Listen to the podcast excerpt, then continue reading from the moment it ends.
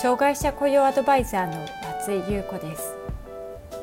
私は障害者雇用に関する企業のコンサルティングに長く関わってきました。ポッドキャスト障害者雇用アドバイザー松井優子の障害者雇用相談室では障害者雇用に関する質問に対してその問題解決や新たな視点をお伝えしていく番組です。企業での障害者雇用が進んで働きたいと願っている障害者の方が一人でも多く働けるようになればと願っています。それでは本編のスタートです。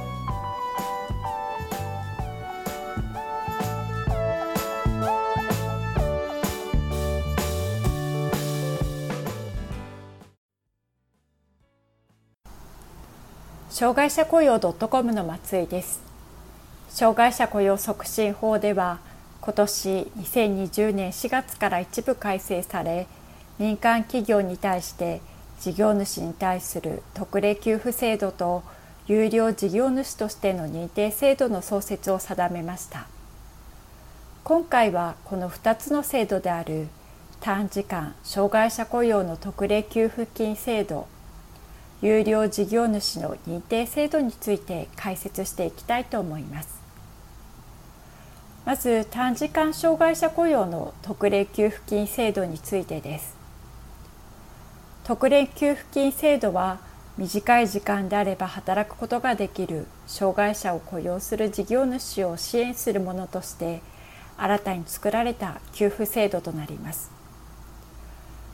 障害者雇用において障害者雇用をしているとカウントできるのは週に20時間以上の雇用が必要となっています。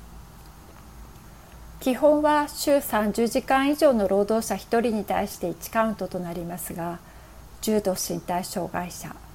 重度知的障害者の場合には1人を2人分としてカウントします。また短時間労働の20時間以上30時間未満の場合には労働者1人に対して0.5カウントとなりますが短時間重度身体障害者短時間重度知的障害者は1人としてカウントされますまた短時間精神障害者については2018年4月から5年間次元措置の特例が取られていて0.5カウントから1カウントとしてカウントされておりますそのため20時間未満の雇用では障害者を雇用していても障害者雇用のカウントとしては認められません。そこで新たに20時間未満でも雇用する企業を支援する制度として作られています。週10時間から20時間未満で働く障害者を雇用する事業主は令和2年度の雇用実績について令和3年度から申請することができます。支給対象となる障害者は条件を満たすことが必要となります。まず障害者手帳を保持する障害者を雇用することが必要です。身体障害者の場合は身体障害者手帳を持っているか都道府県知事が指定する医師または産業医による診断書や意見書が必要となります。知的障害者の場合は療育手帳を持っているか児童相談所知的障害者厚生相談所精神保健福祉センター精神保健指定医もしくは障害者職業センターによる判定書が必要となります。精神障害者は精神障害者保健福祉手帳が必要となります。また1年を超えて雇用されているということも必要です。そして週所定労働時間が10時間以上20時間未満の障害者となっています。週所定労働時間が10時間以上20時間未満であっても実労働時間が10時間未満であった場合には対象にはなりません。また週所定労働時間が20時間以上であっても実労働時間が10時間以上20時間未満であった場合には対象に含まれます。ただしこの場合雇用障害者としてはカウントすることができません。支給額は週所定労働時間20時間以上の労働者の総数に応じて設定されています。100人以上の事業主に対しては対象障害者1人当たり月額7000円。100人以下の事業主に関しては対象障害者1人当たり月額5000円となります。なお重度障害者であってもダブルカウントせずに実人数でカウントされることになります。また100人以上の企業において納付金の未納付がある事業主または障害者雇用に対する適切な雇用管理の措置を変えたことによる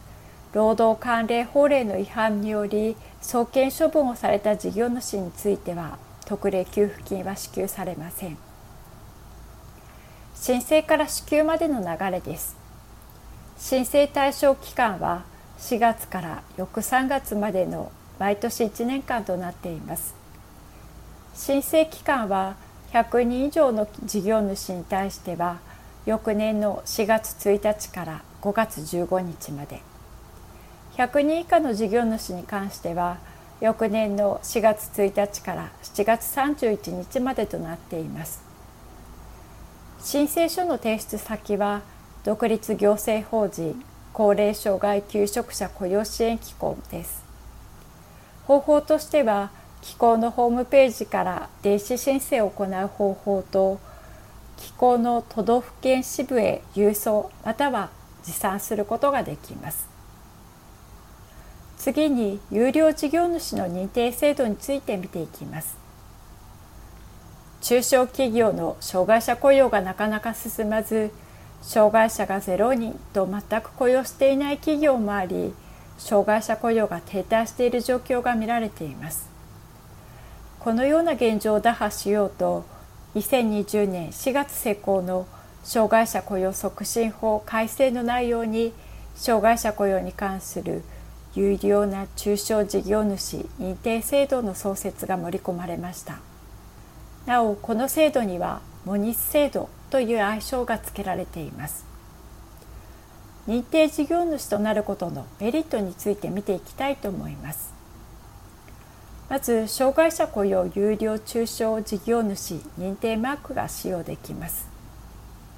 このマークは商品や書類関係広告ウェブページなどに障害者雇用有料中小事業主認定マークをつけることができます。また日本政策金融公庫の働き方改革推進支援資金による低金利融資の対象となります。厚生労働省や都道府県労働局ハローワークによる周知広報の対象ともなります。認定情報は厚生労働省や都道府県労働局のホームページに掲載され社会的認知度を高めることができます。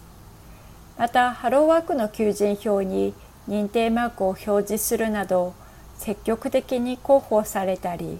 障害者雇用有料中小事業主に限定した合同面接会なども企画されることがあるようです。